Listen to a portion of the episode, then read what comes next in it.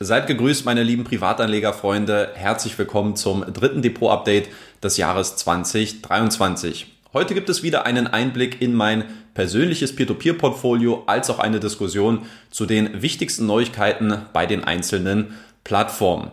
Da wir uns jetzt mittlerweile schon etwas länger nicht mehr bei YouTube gesehen haben, habe ich für das heutige Video extra viel Content vorbereitet. Unter anderem habe ich zwei CEO-Interviews geführt, nämlich mit Lande und mit Income Marketplace, wo ich einige spannende Aussagen gehört habe und die später dann noch für euch zusammenfassen werde. Bevor wir in mein Depot schauen, noch kurz zwei Hinweise in eigener Sache. Erstens, ihr habt noch bis zum 25. März die Möglichkeit, am Community Voting 2023 teilzunehmen, wo ihr eure Erfahrungen mit den einzelnen Peer-to-Peer-Plattformen bewerten könnt. Bislang haben sich hier schon 150 Anleger an dieser Umfrage beteiligt und ich würde mich freuen, wenn wir hier vielleicht noch die 200er Marke knacken würden. Und zweitens, in den letzten Wochen habe ich sämtliche Erfahrungsberichte auf meinem Blog aktualisiert und überarbeitet. Schaut also gerne mal rein und vorbei, wenn ihr mehr über einzelne Plattformen wissen wollt und wie ich diese momentan einschätze. Dann schauen wir als nächstes auf mein Peer-to-Peer-Portfolio und welche Entwicklungen es hier im Februar gegeben hat. Meine Einnahmen, die lagen im letzten Monat bei 420 Euro, was somit der vierte Monat in Serie mit mehr als 400 Euro an Zinseinnahmen durch meine Peer-to-Peer-Investments bedeutet. Neue Bestwerte in Bezug auf meine persönlichen Einnahmen, die gab es im Vormonat bei Esketit mit 40,58 Euro und bei Income Marketplace mit 42,55 Euro. Die Performance, die wird immer noch angeführt von Peerberry. 12,81% sind ein persönlicher Bestwert für mich auf der Plattform. Gleiches gilt auch für Income mit 11,31% und für Twino mit 10,29%. Bei Estate Guru befindet sich die Rendite hingegen weiterhin im Sinkflug. Mittlerweile liegt diese nur noch bei 7,62%, was für mich der niedrigste Wert seit Oktober 2019 ist. Die rote Laterne, die bleibt jedoch weiterhin bei Bondora Portfolio Pro mit 2,24%. Im letzten Monat gab es nur eine neue Transaktion und zwar habe ich weitere 2000 Euro neu bei Esketit investiert, meiner mittlerweile viertgrößten Peer-to-Peer-Position. Der Wert meines ausstehenden Portfolios, der hat sich im Februar von 62.587 Euro auf nunmehr 65.017 Euro erhöht. Die Marke von 70.000 Euro ist hier fest im Blick und sollte voraussichtlich in Q2 2023 fallen. Dann schauen wir als nächstes auf die wichtigsten Neuigkeiten bei den einzelnen Plattformen und was sich hier alles in den letzten Wochen getan hat. Bei Peerberry steigen wie gewohnt die kriegsbetroffenen Rückzahlungen von Monat zu Monat weiter an. Zuletzt sind weitere 1,7 Millionen Euro zurückgezahlt worden, wodurch nur noch circa 30 Prozent aus dem Russland-Ukraine-Portfolio offen sind. Wenn es in diesem Tempo weitergeht, dann sollte diese Baustelle voraussichtlich gegen Ende Q3, Anfang Q4 geschlossen sein. Als Reaktion auf die konstant hohe Nachfrage seitens der Anleger und auch weil das Neukreditgeschäft aktuell etwas ruhiger verläuft, haben ein Großteil der Peerberry-Partner die Verzinsung ihrer Kredite zuletzt gesenkt.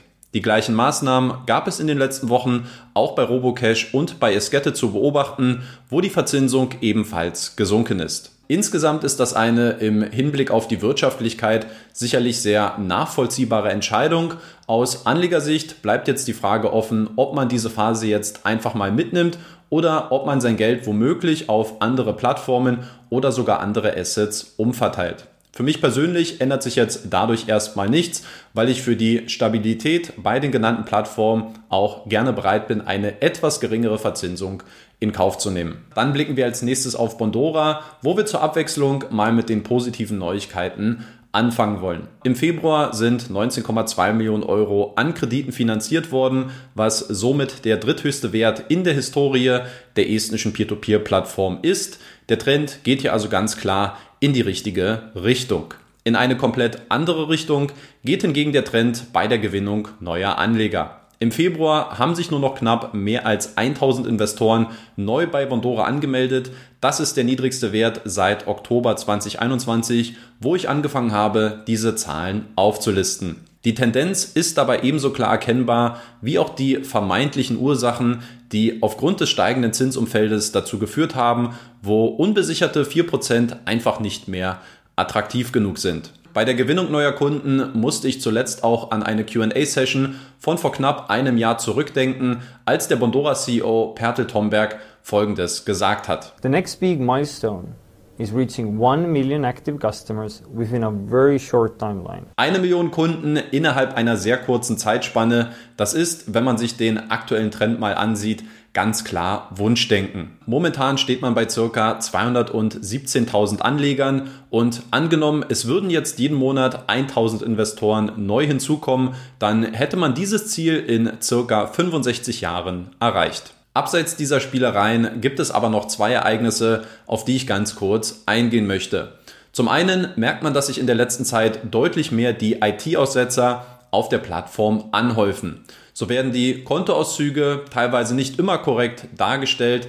Das altbekannte Dashboard ist zwischenzeitlich verschwunden und auch die Auszahlungen haben zuletzt nicht mehr so reibungslos funktioniert wie sonst in der Vergangenheit üblich. Zum anderen gab es auch einen interessanten Einblick betreffend der Entwicklung in den Niederlanden. Und zwar liegt die dortige Verzinsung wohl aktuell nur bei circa 7,5 Prozent, was im Vergleich zu den anderen Märkten, wo es durchschnittlich 20 Prozent sind, ein ganz klarer Ausreißer nach unten ist. Zu erklären wäre das aufgrund einer womöglich sehr konservativ gedachten Strategie bei der Kreditvergabe, Abzüglich möglicher Kreditausfälle ist es aber kaum vorstellbar, dass dieser Wert langfristig tragbar sein wird. Dann sind wir als nächstes bei Estate Guru, wo sich die Performance im Vergleich zum Vormonat kaum verändert hat. Aktuell befinden sich immer noch ca. 35 Prozent des gesamten Portfolios im Prozess der Rückgewinnung.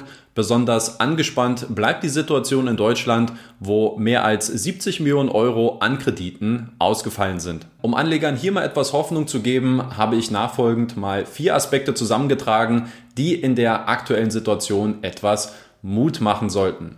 Erstens ein Hauch von Pragmatismus, denn seien wir mal ganz ehrlich, sehr viel schlimmer kann die Situation eigentlich kaum noch werden. Zweitens Kommunikation. Diese ist nämlich betreffend der ausgefallenen Kredite zuletzt deutlich besser geworden. Die Plattform plante jetzt einen monatlichen Statusbericht zu veröffentlichen, bis mindestens 80 Prozent der ausgefallenen Kredite abgewickelt worden sind.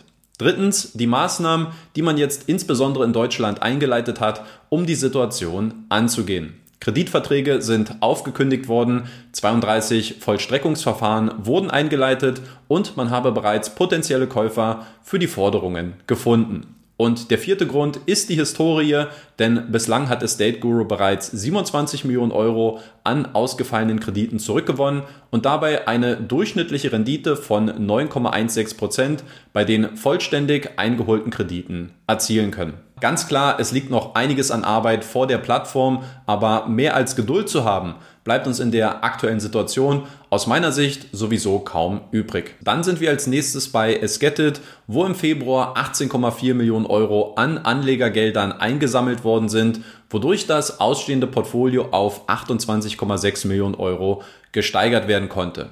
Das Ergebnis ist damit vergleichbar zum Vormonat, trotz drei Tagen weniger und angepassten Zinssätzen für die jordanischen Kredite, die von 14 auf 12 Prozent gesenkt worden sind. Damit ist allerdings noch nicht Schluss, denn auch die Cream Finance Kredite werden ab dem 8. März nur noch mit 11 Prozent und nicht mehr mit 12 Prozent verzinst. Die Gruppe habe, laut Angabe von Esketit, wohl einen neuen Rekordgewinn in 2022 erzielen können, was demnach mehr als 3,4 Millionen Euro sein müssten. Die konkreten und auditierten Ergebnisse sollen zeitnah folgen. Neue Rekordwerte gibt es auch bei Lande zu vermelden. Hier haben Anleger im Februar erstmalig mehr als eine Million Euro an Krediten finanziert. Ein durchaus beachtliches Ergebnis, wenn man bedenkt, dass das Angebot aufgrund der saisonalen Umstände immer noch sehr überschaubar ist. In meinem Gespräch mit Landes-CEO Nikita Gonzas wollte ich wissen, wie groß denn das aktuell monatliche Volumen sein müsste, um die komplette Nachfrage von den Investoren zu bedienen und das hier hat er dazu geantwortet.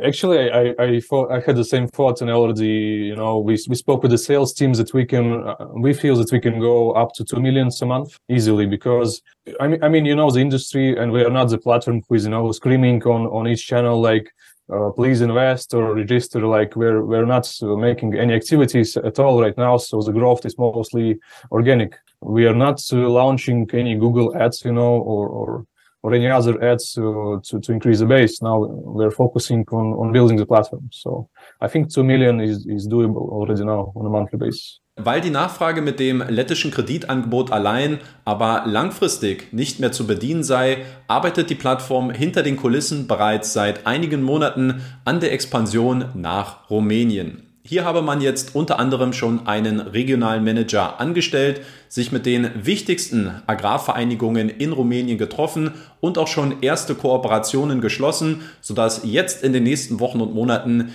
die Kreditvergabe ganz langsam anlaufen kann. we cannot even satisfy anymore investors' demand with the Baltics, so it's not enough. And we had this plan to enter new markets, and we we made a lot of effort to establish Romania on the legal side, on the employee side, we got a pretty good uh, regional manager in Romania.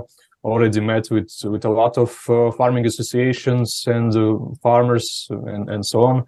Um, like me and Yanis, our head of legal and also our head of sales already traveled to Romania, you know, to establish operations.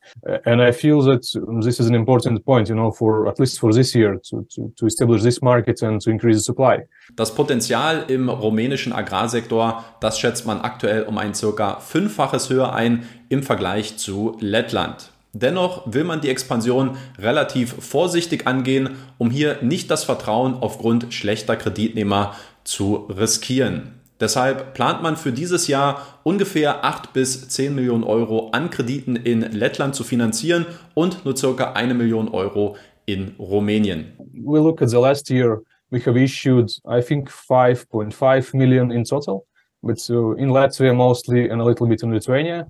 So this year we want to do like uh, around 8 till 10 million in uh, the Baltics, like because Latvia is growing each year and Lithuania is establishing and uh, for Romania, like we want on a monthly basis to to match this amount. So if we look like it's 800 or a million in the Baltics, so maybe in uh, like the end of the year, December, we will have a million in Romania. Zum Thema Kommunikation und Support gibt es ebenfalls einige Updates. Hier möchte man zum einen punktuell neue Mitarbeiter einstellen, um die Nachfrage aufgrund der zuletzt doch sehr stark gestiegenen Anlegerzahl besser bewältigen zu können. Zum anderen plant man aber auch einen monatlichen Statusbericht einzuführen, wo man die Kreditperformance als Ganzes beleuchtet und dabei auch auf die ausgefallenen Kredite im Speziellen eingehen wird und wie hier der aktuelle Status aussieht. Project is to improve the communication on delayed loans. Uh, we are up updating all the loans, you know, in the loan details. So if you, if you have invested in this loan and if it's delayed, you see the notification of, of what's going on. Some of them are automated, some of them are manual. What we want to implement now, so we want to create a monthly summary of uh, what what was done because you know it's it's good to see the whole picture not just to, to go, you know, into, into one loan. Zum Abschluss ging es dann auch noch um den Erhalt der European Crowdfunding Service Provider Lizenz, kurz ECSP, die laut Aussage von Nikita bis spätestens im November ausgestellt sein sollte. Mit Crowded Hero gibt es ja bereits eine lettische Plattform, welche diese Lizenz bereits erhalten hat und man arbeitet hier wohl mit dem gleichen Anwalt zusammen, der sich um dieses Anliegen gekümmert hat. Und Anleger können beruhigt sein, denn trotz der neuen Lizenz soll es vorerst keinen Einbehalt von Quellensteuern geben. For FCMC license, it's different from brokerage license, which marketplaces receive. So the withholding tax is currently not discussed and not included in the local law and or, and, or in the European regulation. Dann springen wir zum Abschluss zu Income Marketplace, wo wir auch hier zunächst mit den positiven Neuigkeiten anfangen, denn im Februar sind 4,6 Millionen Euro an Krediten finanziert worden, was ein neuer Bestwert für die Plattform ist. Auch hier hat mich das aktuelle Verhältnis zwischen Angebot und Nachfrage interessiert und laut Aussage von Income CEO Kimmo Rittkönen könne man mit dem Kreditangebot der aktuellen Kreditgeber das Portfolio wohl noch mindestens verdoppeln, was laut seiner Aussage wohl auch das Ziel bis Ende des Jahres 2023 sei. Total outstanding is about 8.5. I think if we can double during this year, then we're already quite happy with it. And let's say that's a realistic projection that we double. If we keep the supply up, the demand is there. If we keep the supply up and if we can add a few nice, good loan originators, which we already have in the pipeline, then I think doubling is for sure uh, doable. Ein Großteil unseres Gesprächs hat sich natürlich um den ausgefallenen Kreditgeber ClickCash gedreht, wo wir in den letzten Wochen und Monaten relativ wenig Fortschritte beobachten konnten. Als man die Suspendierung im November offiziell kommuniziert hatte, befanden sich 182.000 Euro an Krediten im Prozess der Rückgewinnung. Vier Monate später liegen die ausstehenden Forderungen immer noch bei 172.000 Euro.